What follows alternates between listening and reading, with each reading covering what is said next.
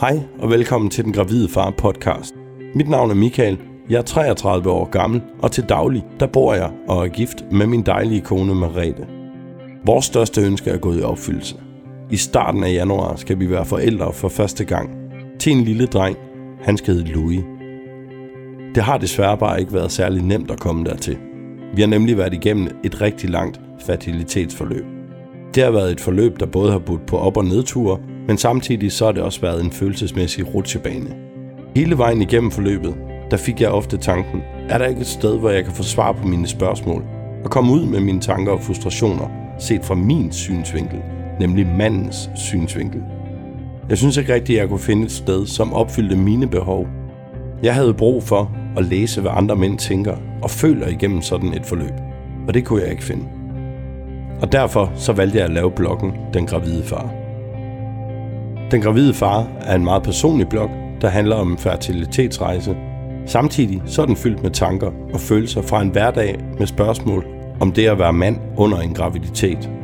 Jeg synes, det er meget vigtigt at sætte fokus på så stort et emne som fertilitet.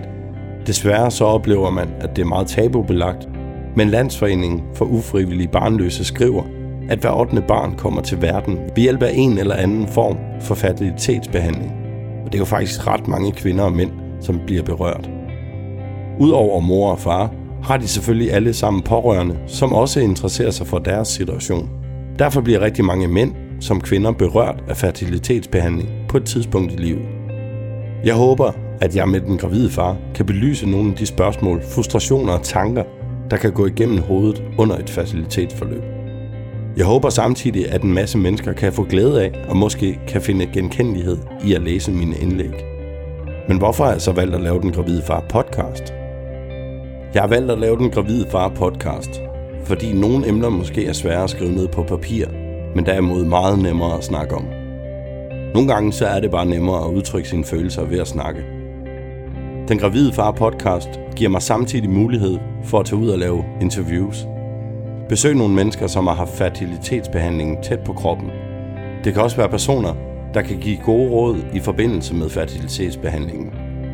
Det kan være gode råd til, hvordan du optimerer dine chancer i forhold til, at du måske står over for et længere fertilitetsforløb.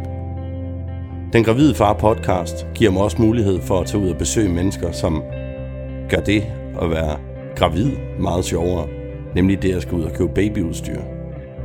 Jeg håber, at du med Den Gravide Far podcast kan blive endnu klogere på den her forunderlige jungle, fertilitetsbehandling er, men også junglen, man træder ind i, når man vælger at blive forældre. Når det endelig lykkes, at man skal være mor og far. Tak fordi du følger med på Den Gravide Far podcast. Husk, at du kan følge mig på Facebook og på Instagram. Bare søg efter Den Gravide Far. Vi ses.